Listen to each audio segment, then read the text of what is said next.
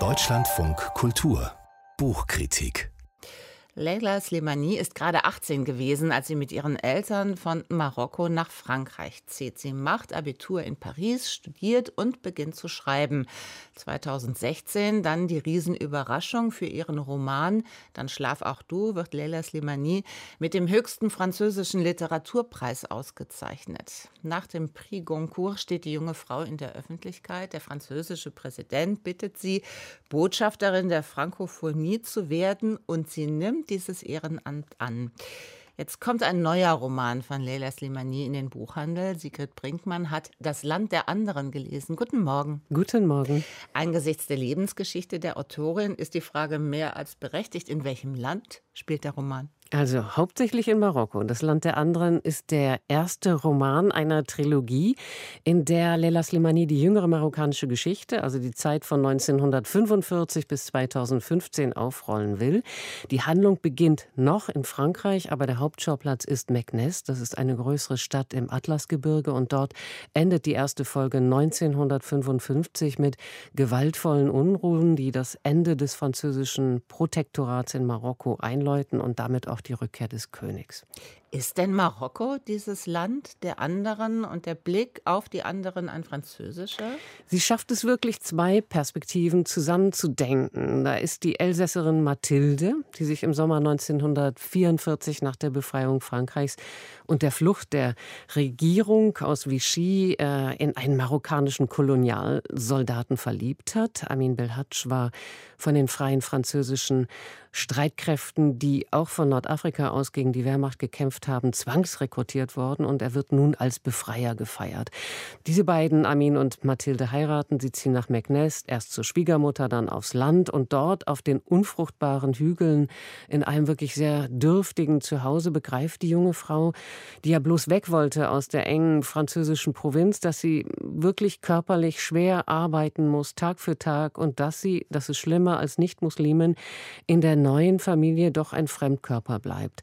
Und noch schlimmer ist es für sie als Frau eines Einheimischen von den Franzosen, die ja im Kolonialdienst äh, da präsent sind, dass sie von denen verlacht, verspottet wird und dass sie es nicht schafft, ihrer Familie in Frankreich die Wahrheit zu sagen. Also in Briefen erfindet sie sich ein harmonisches, beneidenswertes Leben in traumhafter Umgebung. Es fällt ihr sehr schwer, sich einzugestehen, dass sie naive Vorstellungen hatte sich fremd fühlen und zur Fremden gemacht werden. Inwieweit sind das die großen Themen von Roman und von Autorin?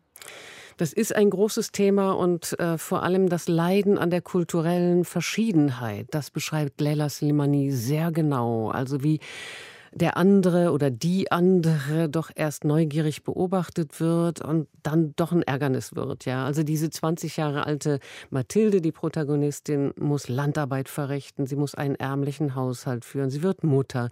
Sie kämpft tatsächlich um ihren Platz im Land der anderen. Sie schreit, wenn sie sieht, wie brutal mit Tieren umgegangen wird. Sie rebelliert gegen Bräuche, verlangt von ihrem Mann, dass er sie zu seinen Männerabenden mitnimmt, was skandalös ist. Sie macht ihm Szenen, wenn er Streit äh, ausweicht, also durch floskelhaftes Gerede oder Sprichwörterweisheiten. Aber so wie ihr Mann von den Franzosen in Marokko herablassend behandelt wird, denn er ist ein Bauer und es gibt in Meknes, Meknes wohin sie ja auch immer wieder gehen, ein europäisches Viertel und ein relativ mondänes Leben. Also wenn man sich über ihre Mischehe mokiert, dann empfindet sie ganz tiefe Loyalität. Und ich finde, Leila Slimani hat ein ungemein feines Gespür für so gedankenlose Herabsetzungen und die vielen bösartigen Nadelstiche, die diesem Paar zugefügt werden. Und sie zeigt aber auch, wie der Widerstand gegen eine geistlose Atmosphäre auf dem Land und gegen jede Menge patriarchale Entscheidungen sich bei der Protagonistin so langsam aufbraucht. Sie hatten eingangs gesagt, dass der Roman endet mit den Aufständen gegen die französische Kolonialmacht. Wie schildert die Autorin diese Umbruchzeit? Sie zeigt, dass Familien gespalten sind und dass nicht jeder glaubte, dass die nationalistische Bewegung auch wirklich mehr Gerechtigkeit bringen würde. Denn plötzlich werden Männer wie Amin, der während des Zweiten Weltkriegs gezwungen wurde, an der Seite der Franzosen gegen die deutschen Besatzer zu kämpfen, als potenzielle Verräter angesehen. Und solche Verdächtigungen, die sind in in Umbruchzeiten einfach tödlich. Ähm, die administrativen Einrichtungen der Franzosen, aber auch Plantagen, die französischstämmige Familien in Marokko seit Jahrzehnten bewirtschaftet haben, die wurden niedergebrannt. Und was Slimani klar macht, ist, dass unter solchen Lebensumständen letztlich kein Weg an der Assimilation vorbeiführt. Also diese Mathilde wird auf die Schnelle zum Islam konvertieren. Ihre neunjährige Tochter, die unter französischen christlichen Mitschülerinnen fremdgeblieben ist, kehrt sich ab von der Welt der weißen Europäer und sie wünscht den anderen das besonders schlimm und aus der kindlichen Perspektive sind die anderen eine ziemlich homogene Gruppe, halt arroganter Menschen. Sie wünscht ihnen tatsächlich den Tod.